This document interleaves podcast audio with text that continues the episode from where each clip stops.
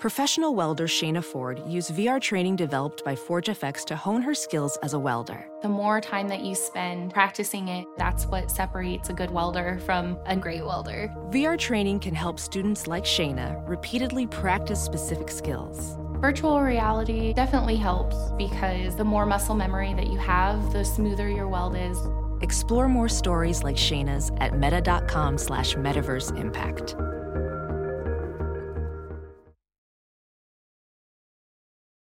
As you write your life story, you're far from finished. Are you looking to close the book on your job? Maybe turn a page in your career? Be continued at the Georgetown University School of Continuing Studies. Our professional master's degrees and certificates are designed to meet you where you are and take you where you want to go. At Georgetown SCS, the learning never stops, and neither do you. Write your next chapter. Be continued at scs.georgetown.edu slash podcast. What do you love about music? To begin with, everything.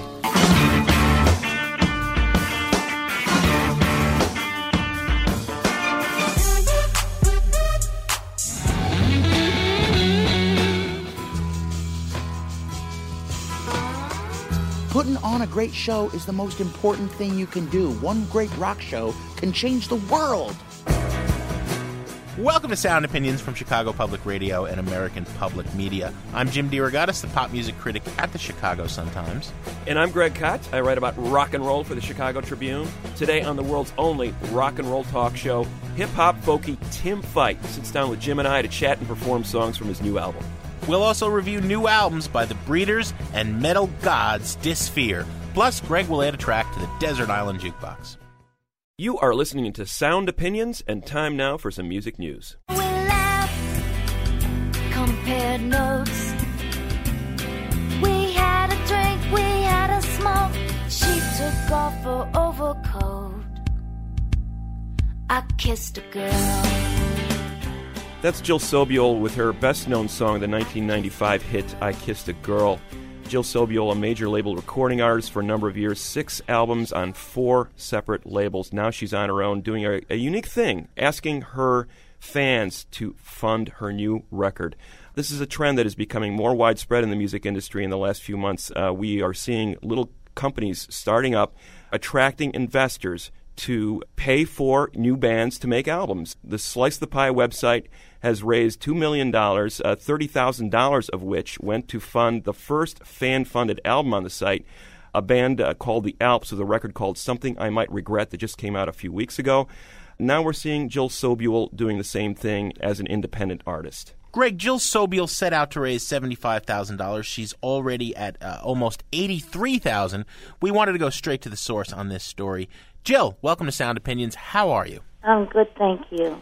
So tell us a little bit about the decision making that went into uh, putting out this new record the way you did. Well, a couple things. First, the thought of shopping myself to another label just seemed so painful. So a couple years ago, I had this idea of actually trying to do something where it was a fan invested uh, company, but I couldn't figure out how to do it, and everyone advised me that that would be a headache. I still want to do that. So the next step was to get my fans to give me money, but in return for something. So I had a polished rock level to platinum uh, weapons grade plutonium, and so Yeah. and and so various levels. You either get the free download, or you get mentioned on the record, or you you get a theme song.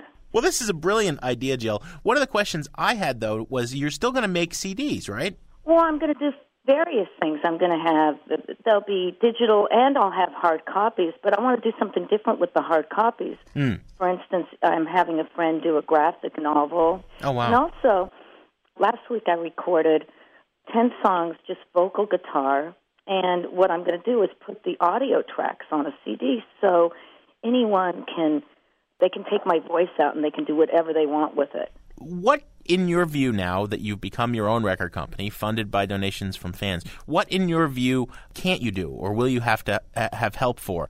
Yeah, um, it's so funny. Uh, a local rock station here in LA, K Rock, they were they're kind of the the uh, top pop rock station, had me on to discuss it and say how great it was. They thought, and I thought, but you know, you guys will never play my CD. Yeah, right, right, right. because it takes probably five hundred grand to get on your station. Yeah. So you need a master of payola. Exactly. I have to figure out that. I Okay. thought, you know, the old days where they just put cocaine under the table. It was so that much seemed easier. much more doable. Yeah, yeah, and more fun. Well, this is a fun way of doing the patronage system. I mean, speaking of fun, th- that whole model, uh, which artists have existed on for, for centuries, it must be pointed out. In some ways, it's an old idea be, being refreshed for, for today, it seems Well, Greg, like. wake up. We're on public radio. We exist on that model. But was that kind of the inspiration? Like, okay, ma- you know, Mozart did it this way. If it was good enough for Mozart, it's good enough for me. Well, yeah. I mean, I, I, I'm a royalist all the way. well,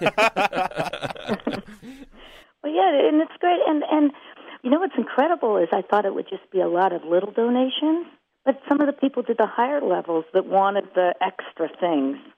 Yeah, the ten thousand dollars, the five thousand dollars, the twenty five hundred dollars to be mentioned as an executive producer of the album. How many executive producers do you have now, Jill? At twenty five hundred a pop. You know, I have to look, but there's probably like eight, maybe Wow. Wow. eight or nine, and then then there's the five thousand dollars. Actually, a, is a good deal because you get a house concert. Now, Jill, there are people who will say that you could have made this record in your apartment. You asked for seventy five thousand up front. What was the reasoning for that? Well, two things. One is that it's not just for recording. This is for trying to do the whole record label. Second thing is, yeah, I can do that, but my first two days I went to Henson Studios with my friend Don Was. We got a really good deal. You know, for a couple of the songs, I have you know Jim Keltner on drums, and I thought half of it's going to be really minimal, and and I thought, you know, why not have my friends Ethel, who's a string quartet, on it? Yeah. why not fantasize and get some of the people not go overboard? Yeah, it seems like it's a time now to try some of these ideas. Um, I mean, I would take it, Jill, by doing something like this, that you believe that the, the system that you came up through is broken and it's not going to be fixed. Well, you know, even now when I go to uh, you know hire a publicist who didn't do you know spend a lot of money, didn't do that great of a job. When I called personally a paper and said, "Hey, I'm playing in town. Do you mind mentioning it?" Somehow that did better. But Jill, of course, we know you and love you and have written about you through the years. We knew you had a hit with "I Kissed a Girl." I mean, if you were just Jill Smith doing this same model on her own, you, you might not have as much luck. Well, I, I think this model could work for anyone at various levels. If you had 50 fans and you, you wanted to do the $5,000 record, or if you had more, I think it's, you know, uh, someone, I heard the other day someone did the variation on the everyone's going to be famous for 15 minutes, and everyone's going to be famous for, for 15 people. Excellent. Well, we've been talking to Jill Sobule. Jill, we look forward to hearing your new album. All right. Thank you guys so much.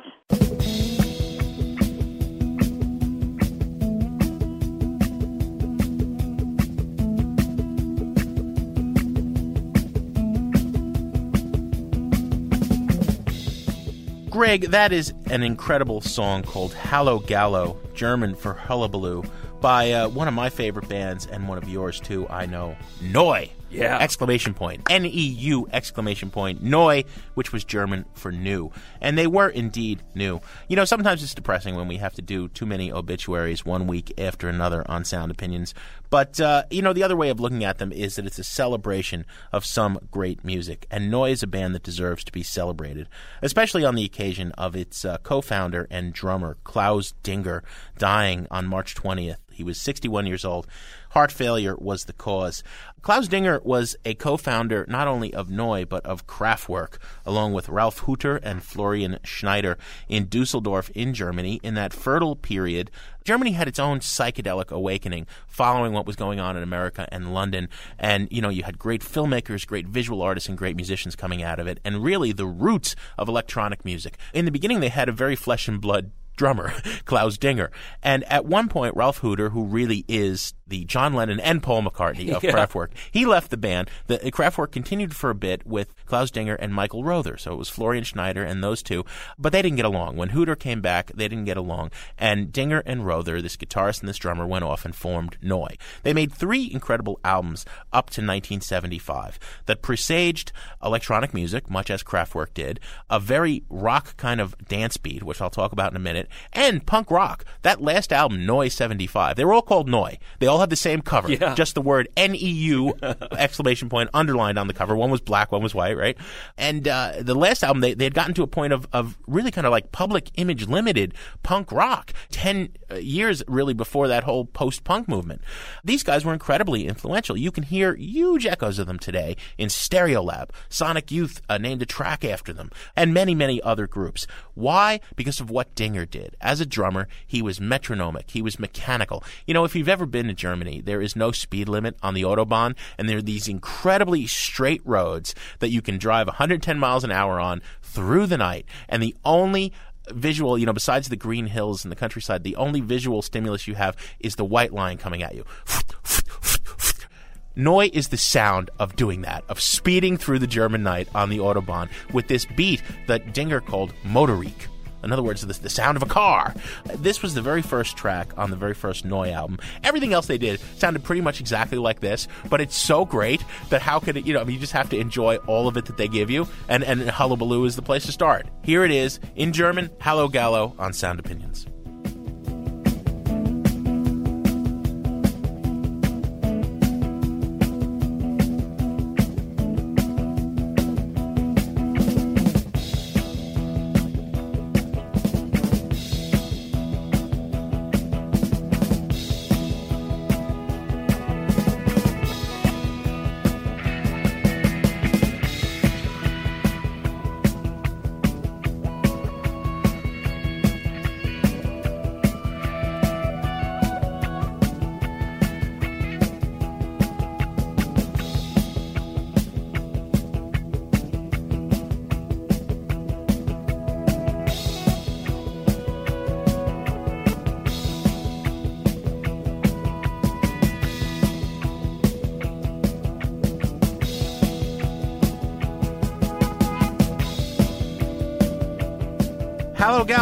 By Neu on Sound Opinions, co founder Klaus Dinger, dead at 61.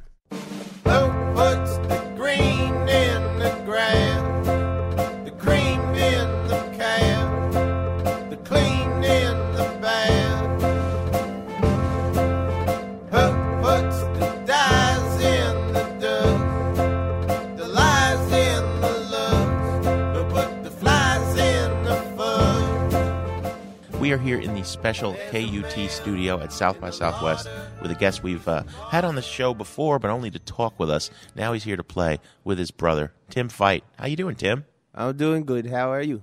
Excellent. You've been ruling this town, hosting parties, playing showcase gigs, gearing up for the release of your second proper album on Anti. Fair ain't fair, right? Yep.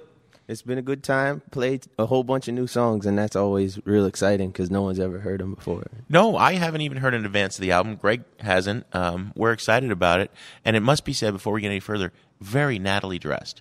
After Thank you. after three days of partying and playing, you are here early in the morning at KUT Studio in a seersucker suit. Gotta look good to feel good. I think Tim is the first uh, guest we've had on the show that's worn a tie.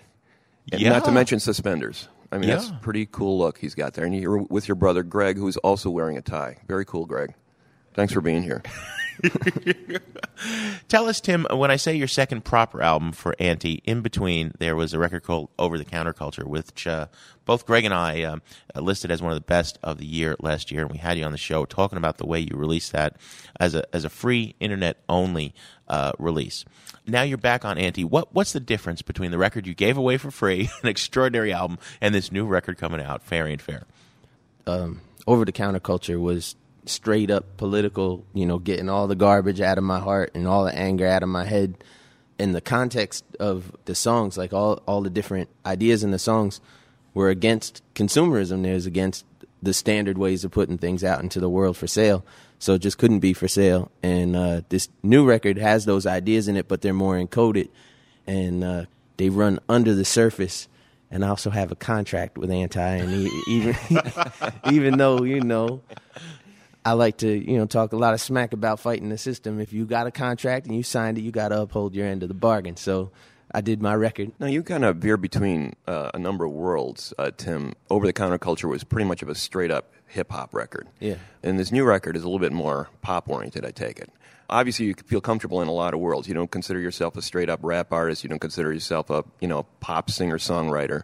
When you started conceiving of what you wanted to do as a as a musical entity, as a musician, what were your role models in terms of you know here? Oh yeah, I could do that, or I could pick up that guitar and, and, and do that. Was there any sort of inspiration initially for you? Well, I mean, hip hop music was the first music I ever liked, and, and the first music I ever attempted to have come out of my mouth.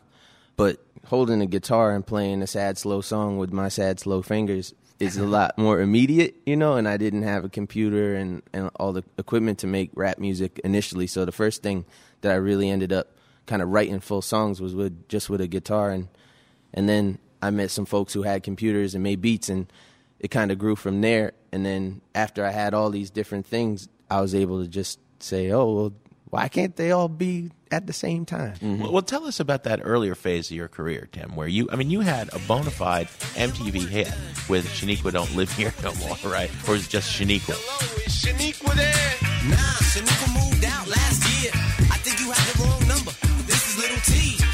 Shaniqua's brother? Man, can't you just leave me alone? This ain't Shaniqua's house, this ain't her phone. And don't call back again. Cause if you do, you know the answer, man. Shaniqua don't live here no more. Shaniqua don't live here no more. I don't know very much about that. is uh, so, so you neither confirm nor deny reports of your earlier hip hop career. True indeed. All right. Well, I'll respect that. Why don't you uh, Why don't you and Greg play us a song? Sounds good.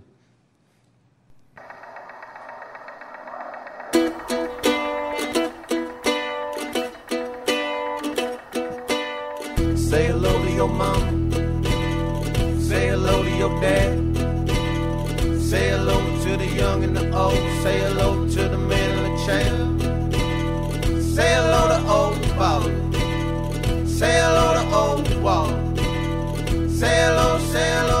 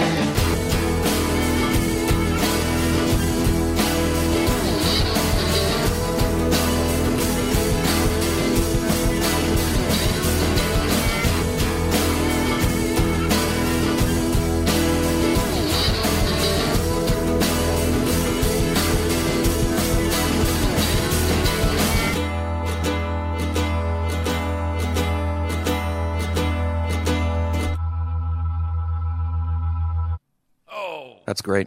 Uh, Tim, give me a song title. That one is called I Hope You're There.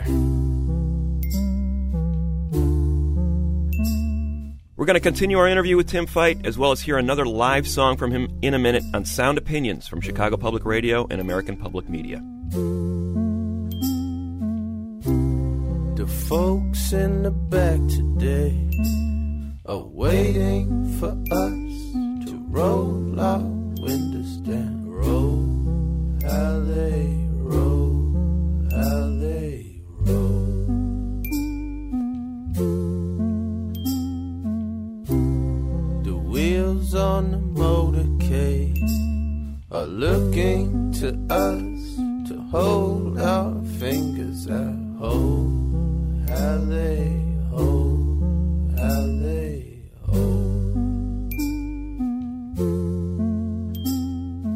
how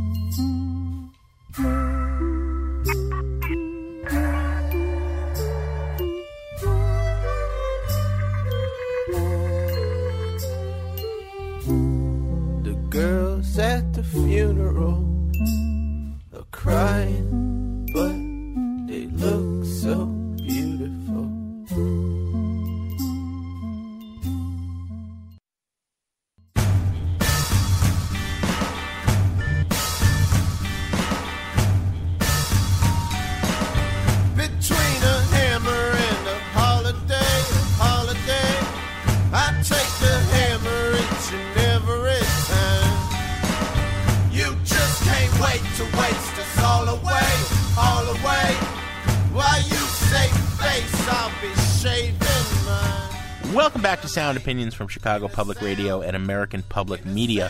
Let's return to Greg's and my discussion with Tim Fite. Tim Fite refuses to be pigeonholed by any genre. There's folk, there's hip hop, there's rock. His latest record, Fair Ain't Fair, has a distinctly different sound, though, from his previous effort, Over the Counter Culture. But as Greg points out, there's a similarity between the two. But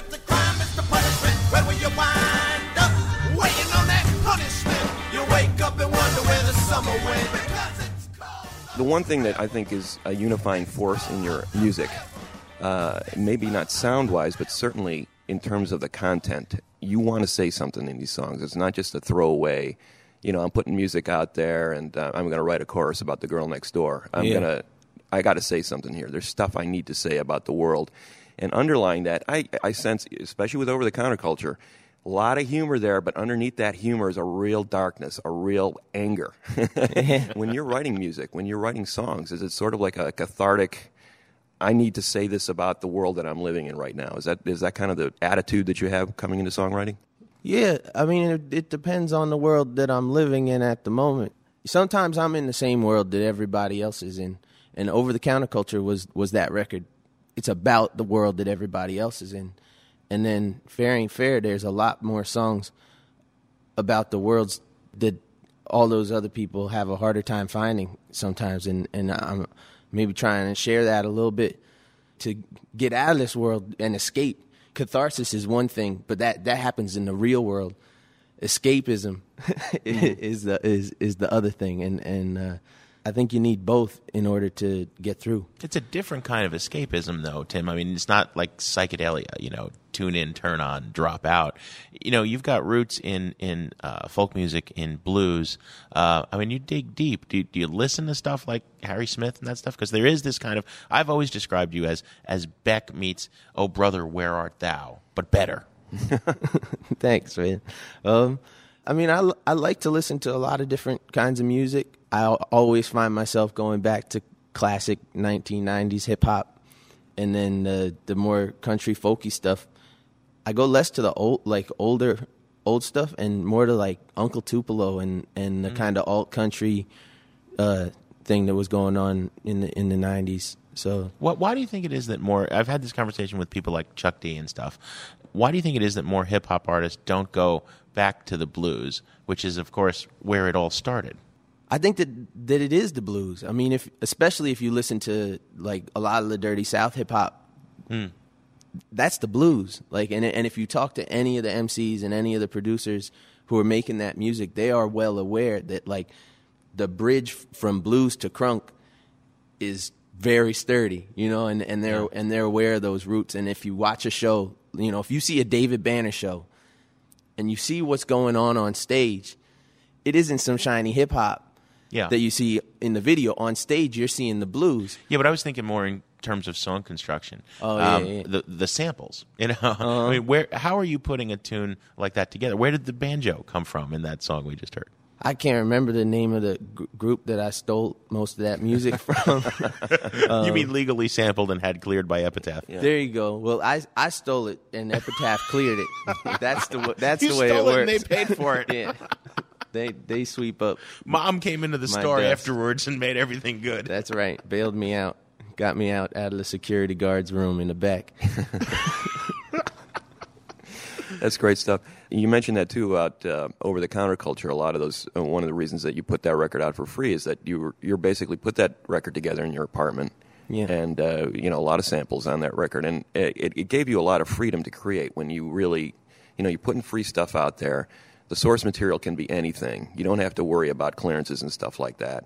It's an amazing tool, and and I think that's what one of the most underrated aspects of hip hop is that you know they can use this found material in really creative ways. How how did you make this new record? Was it different in in terms of the approach? Yeah, it started different this time because I started with the drums, which is kind of a sort of a backwards way for writing songs. I I went with a friend of mine who plays the drums to my my old high school, and my mom got us in after hours, and and they have all these big drums like the big timpani drums and the big uh, big bass drum for the the marching band, and and my friend and me we. we just thought about drums and how they sound and rhythms and how they sound and, and got a whole bunch of stuff down as drum parts. And then I went and did a lot of just kind of drum arranging and made song structures out of drums and tried to figure out stuff that I could put on top of that.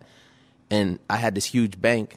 You know, as a hip hop producer, you would have like a big bank of drums, you know, in your keyboard and your computer, whatever. You you have uh, sample CDs with drum sounds. I made my dream sample CD because I had total control Yeah. and I could have drums that don't sound like the drums that you know that everybody else has.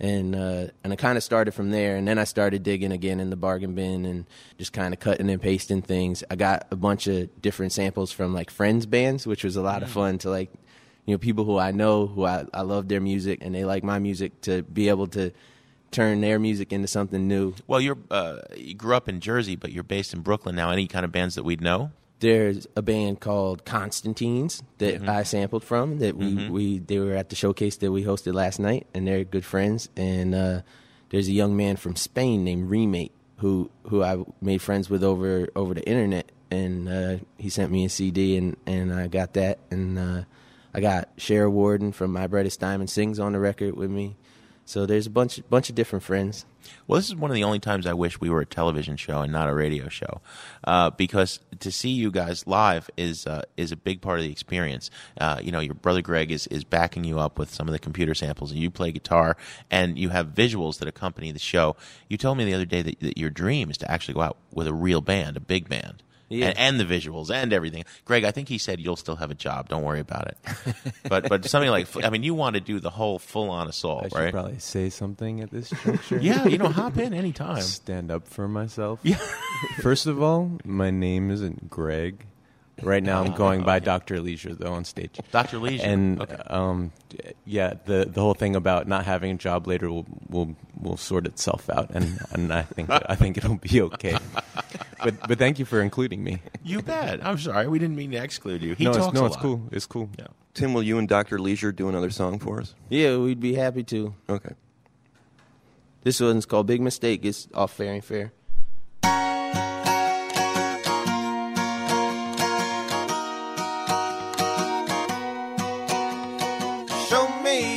me the best that you got, and I'll show you one better.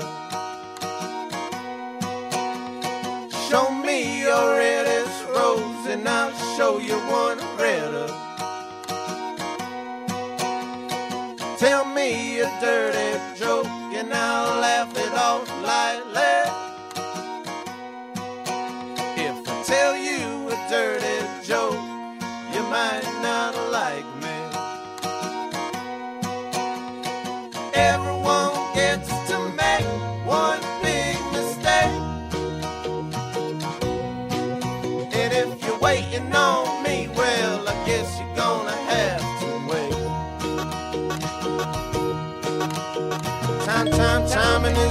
Everything. If you got nothing but time,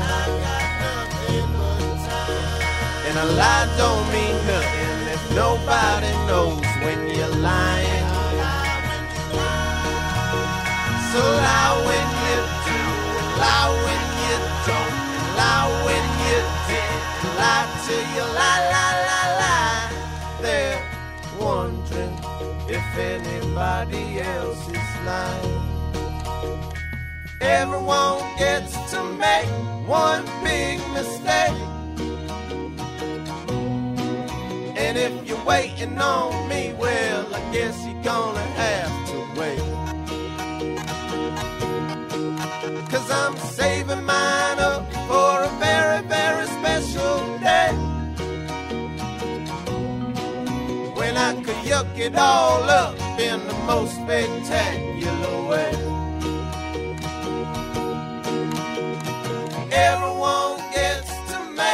One big mistake.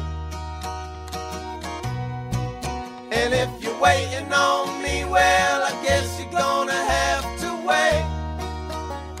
And wait and wait and wait and wait,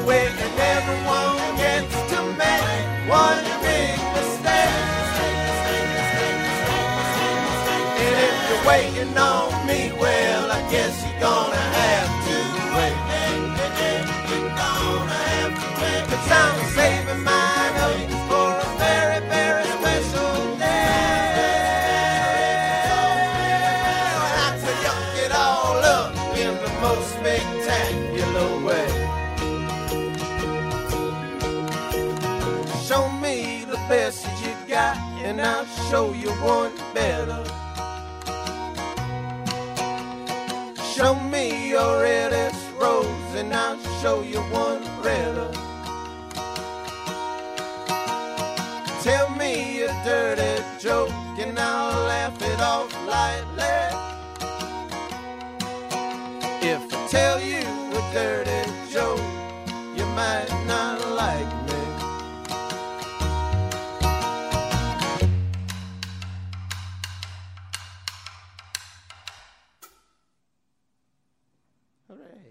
What a phenomenal song. Big mistake. Uh, Tim Fite and his brother Dr. Leisure on Sound Opinions here.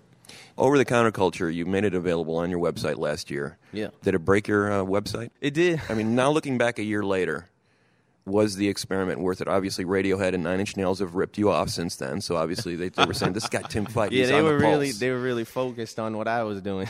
um, no, it was it was cool. Like I didn't expect it to. You know, I thought the six people who like my music would download it and it would be great. But um, the night that we posted it on midnight, it was the website crashed before I woke up the next morning because it couldn't handle the traffic, and we had to pony up a little extra cash for some bandwidth so that so that we could make sure everybody got the record. So it was a real really exciting to have that happen. Like you you'd think a crash would be like, oh, that's so sad, but it was like, yeah, we crashed it. How, do you know how many people actually downloaded it over the last year? You have a sense of that? About twenty thousand, almost forty, almost forty thousand. So the goal, obviously, is to get your music heard. I mean, that totally succeeded. Yeah, it's a big. That's a big deal. Well, congrats, Tim, and uh, good luck with this record and this tour. Fair ain't fair. It's uh, been a real treat to have Dr. Leisure and Tim Fite on Sound Opinions. Thank you so much, guys. Yeah, thank you. Be safe. One more time for the la-di-da, three more times for the ba-ba-ba. We wanna, we wanna, we wanna la-la-la. Four more times for the yippity-yay, three more times for the hey, hey, hey. We're gonna, we're gonna, we're gonna la-la-la, even if the notes don't You're listening to Sound Opinions.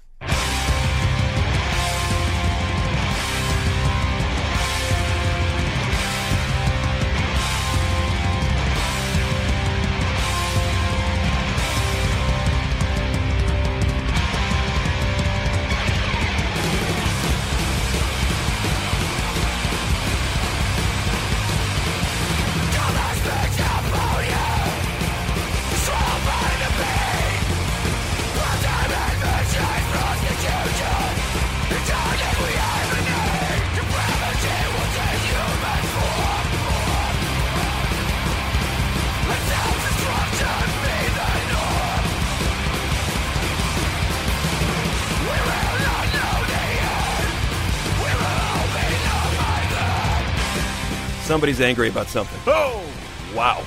That is a Swedish metal band called Disfear from their sixth album called Live the Storm, a track called The Cage.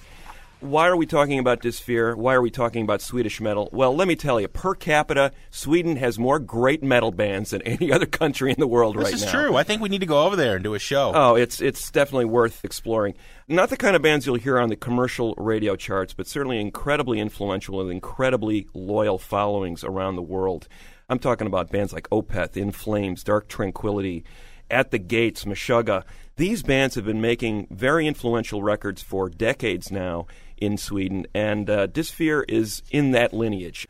The band formed in 1989. They are now on their sixth album.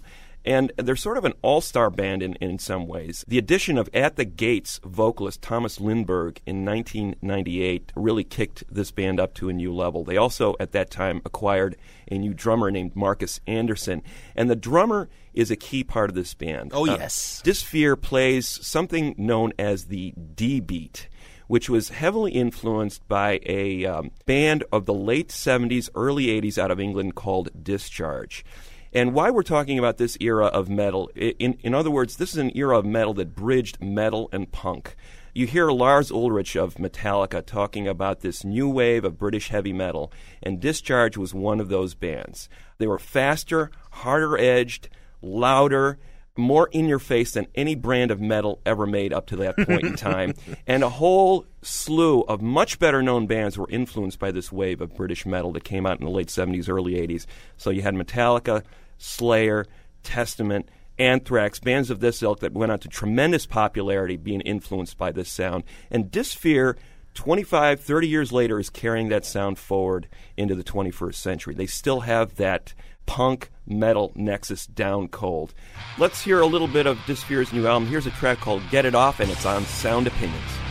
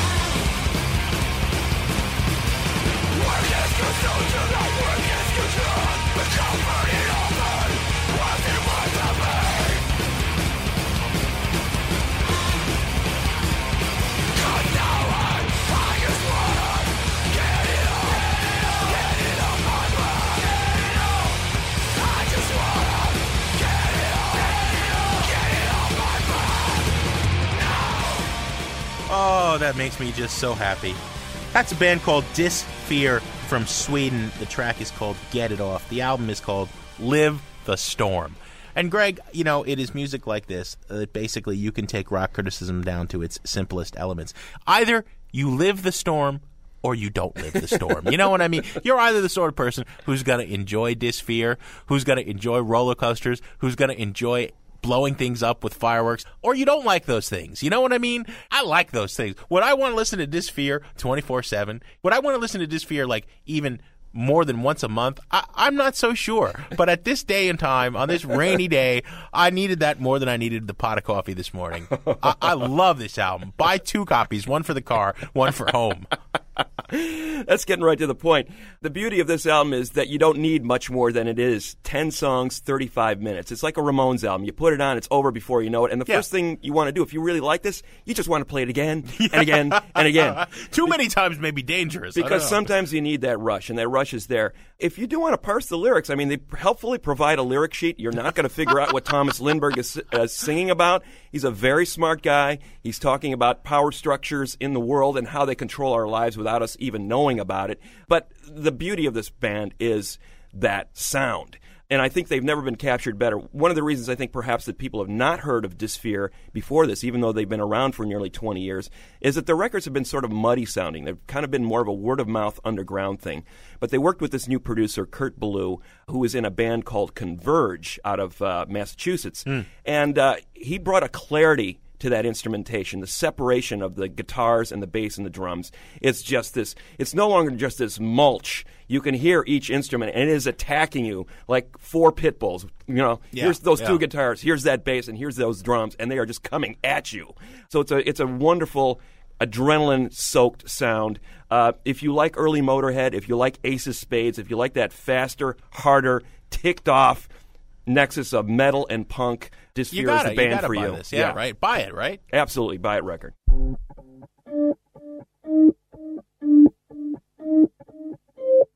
If you have a question or a comment about the show, or you want to chime in about how wonderful Disfear is, call our hotline 888-859-1800. We'll be back after a short break on Sound Opinions from Chicago Public Radio and American Public Media with a review of the new Breeders album, and then it's Greg's turn to add a track to the Desert Island Jukebox. Thank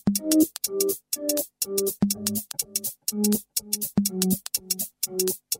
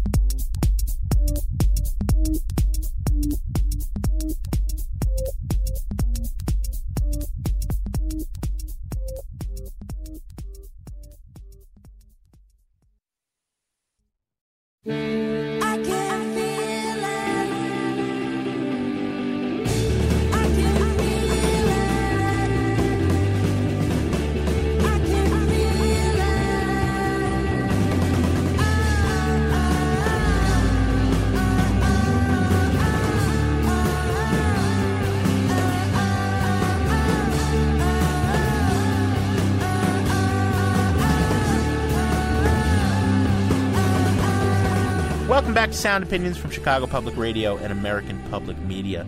That is a song by the Breeders called Overglazed from their new album Mountain Battles. Greg, I think we can say that the Breeders have hardly been prolific.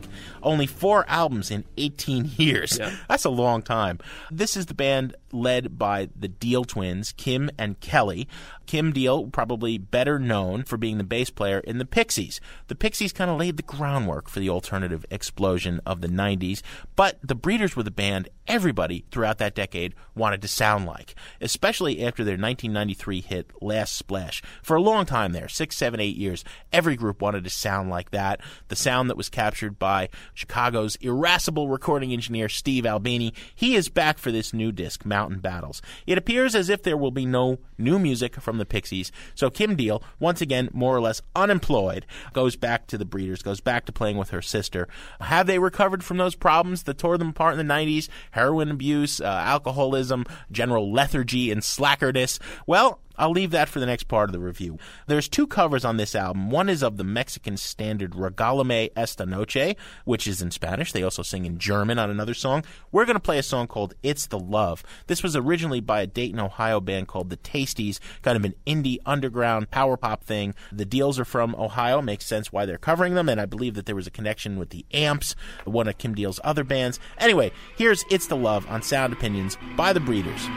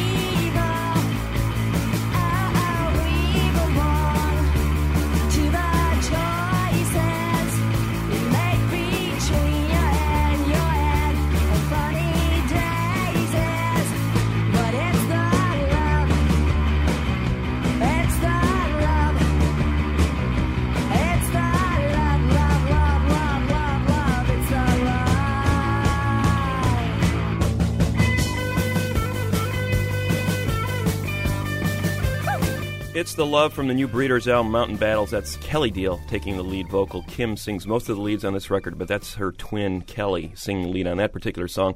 And it's the one song that people who love this band are citing as an example of what this band did so well in the early 90s. Jim, you, you, I think you hit the nail on the head when you said that a lot of bands took Last Splash, their 1993 album, as sort of a template for what we think of when we think about what does alternative rock sound like. Yeah. And a lot of people gravitate towards that song Cannonball, Mhm. uh, which was everywhere for a couple of years. Huge hit. And I think what was key about that song, if you listen to what was going on in that song, Kim Deal had this ability to sound slightly out of it, a, a little dazed, a little dizzy feeling in that song.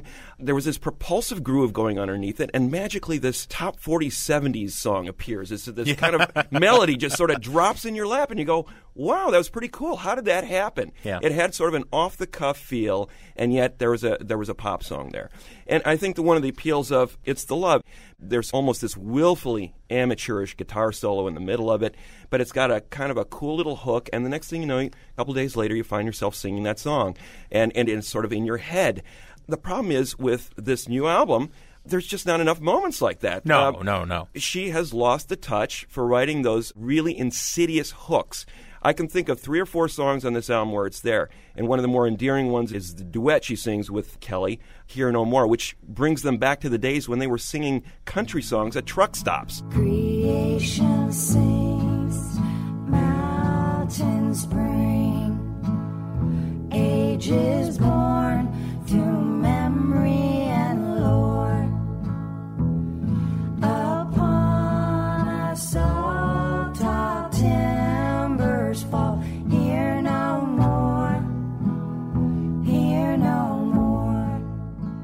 But the rest of this, the songs on this record, with the, with like three or four exceptions, are this arty, drab, hazy, meandering vibe that has no real hook, no real song structure behind it. Yeah. I, I just I think it's a really difficult album to listen to unless you're a hardcore Breeders fan. No, and there are long stretches where there is no beat, there is no hook, there is no life to this record. I've never understood the appeal of Kim Deal. Pop Matters, which is one of the best webzines out there after Pitchfork. Usually a lot of academics write for it. Usually it's very eggheady and kind of high level. The writer who was reviewing The Breeder said, regardless of her smoker's hack or the fact that she colors in her gray hairs with a black sharpie, Kim Deal remains one of the sexiest women in rock. And it's like, there's all these rock lovers out there who have this big crush Yeah, yeah. on, on Kim Deal. Yep. You know, and it's like, take that as it may.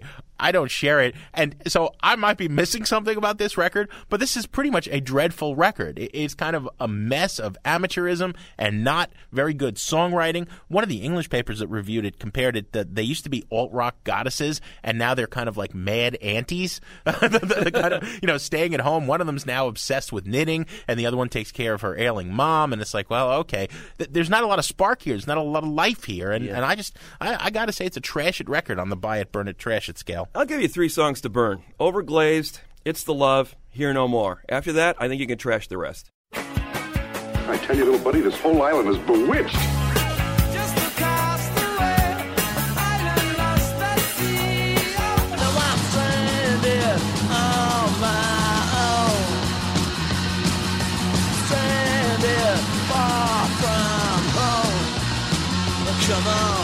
You remember, we were shipwrecked together.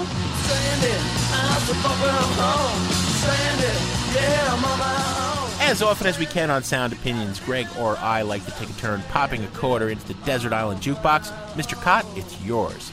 Jim, thank you. Kim Deal and Kelly Deal, Dayton, Ohio natives that they are, got me thinking about the great state of Ohio, the Buckeye State. uh, back in the 70s, 80s, even then, well into the 90s, flyover country, right, Jim? Yeah. Nobody cared about the great Midwest. Forget about Chicago. If you were an Ohio band, it was very difficult to get any sort of recognition from the major labels. And one of the great bands from Ohio, Cleveland specifically, Pere Ubu from the from the Mhm. mid 70s. I loved what this band did in that they created their own scene. They didn't care what anybody else thought. They were going to do their own thing. They were working out of that art rock tradition of Roxy Music and the Velvet Underground, creating something what they call the avant garage.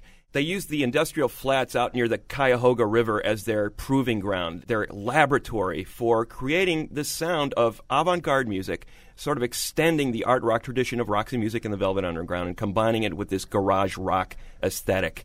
And their first couple of singles were just amazing. They were distributed locally. They really set a template for, for punk and post punk, even though the founder of the band, David Thomas, uh, has disowned punk. Says we we had nothing to do with it. We didn't want anything to do with it. We were about progressing the tradition rather than regressing, which he saw punk as. The point being, though, they were willfully doing this on their own. They didn't want anybody else's help. They were creating their own sound, their own aesthetic in an isolated environment. And this isolation made them great. The quirkiness, the eccentricity was being celebrated rather than conforming to what the industry standards of the day were. And that's why these singles are still so unique. Their first double sided single was amazing 30 Seconds Over Tokyo, Heart of Darkness in September of 75. Yeah. A few months later, they followed it up with this song, Final Solution. A great example of what Pere Ubu was up to in the mid 70s. David Thomas on vocals, Peter Laughner, who basically ended up dying a few years later on guitar.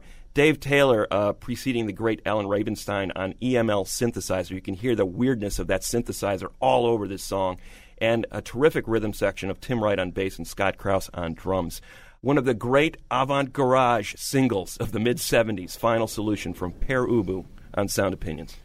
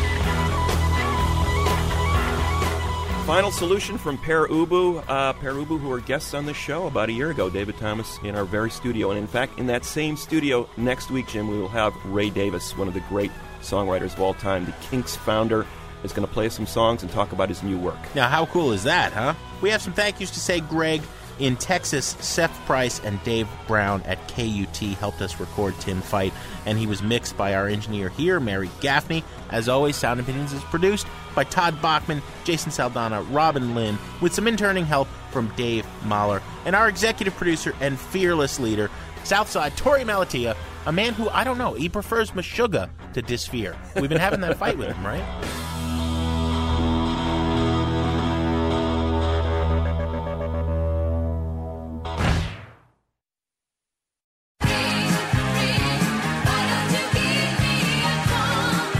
Sound Opinions, everyone's a critic. Now it's time to hear what you have to say.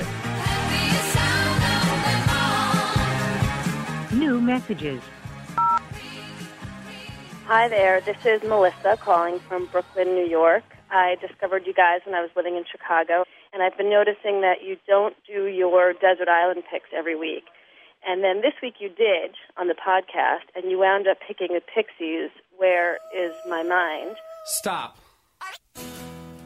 That just shouldn't be a rock critic pick.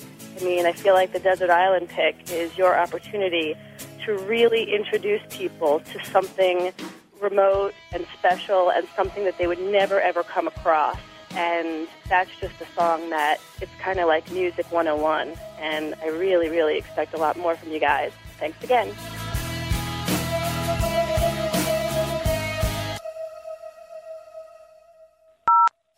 My name is Roger Danbury. I'm a truck driver from West Virginia. I think these guys on the radio are just young men.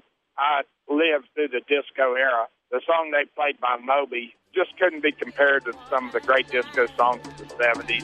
We tried, baby, it didn't work.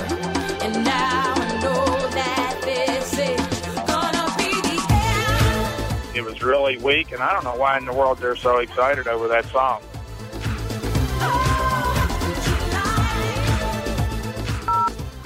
Hi, my name is John. I live in West suburban Chicagoland. Guys, thanks for bringing up the topic of MP3s versus hi-fi. I'm a scientist who went to an engineering school and lived through the hi-fi age. And for me, the MP3s and the iPods are about convenience. I still don't want to abandon my home hi-fi. I mean, when I'm home, if I'm in the car or if I'm doing chores in the kitchen, portability is where it's at. For me, it's not about abandoning one media for the other, but bringing my music along with me and bringing it more into my life. Keep up the good work, guys.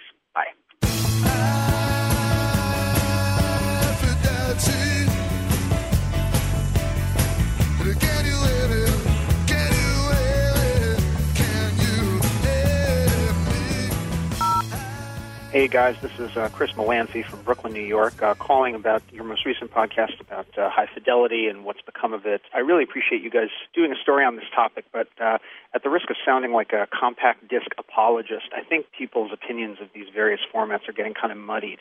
I think we can all agree that an MP3 sounds like crap compared to the fidelity we've grown accustomed to over the last 40 years. But dumping on the CD um, doesn't really make sense. I think people are forgetting what fidelity sounded like in the 1980s when the CD came along. We weren't listening to 180 gram vinyl. I think you guys hit on it at the end of your story where you talked about, you know, when I was a teenager, I couldn't afford the $5,000 speakers. $5,000 speakers, forget it. Try $500 speakers. What I hate about vinyl snobbery is that it's spreading this gospel that you, Joe American, are going to get a better audio experience just by buying the LP and playing it on your parents' old rec room turntable or the one piece Emerson plastic job you bought at Sears in 1987. What made the compact disc revolutionary in the 80s was it made achievable, high quality sound available to the masses. I guarantee you, a $50 drugstore Discman offers better sound to the average Joe than the equal quality turntable they've got collecting dust in their basement right now. Anyway, keep up the good work. Bye.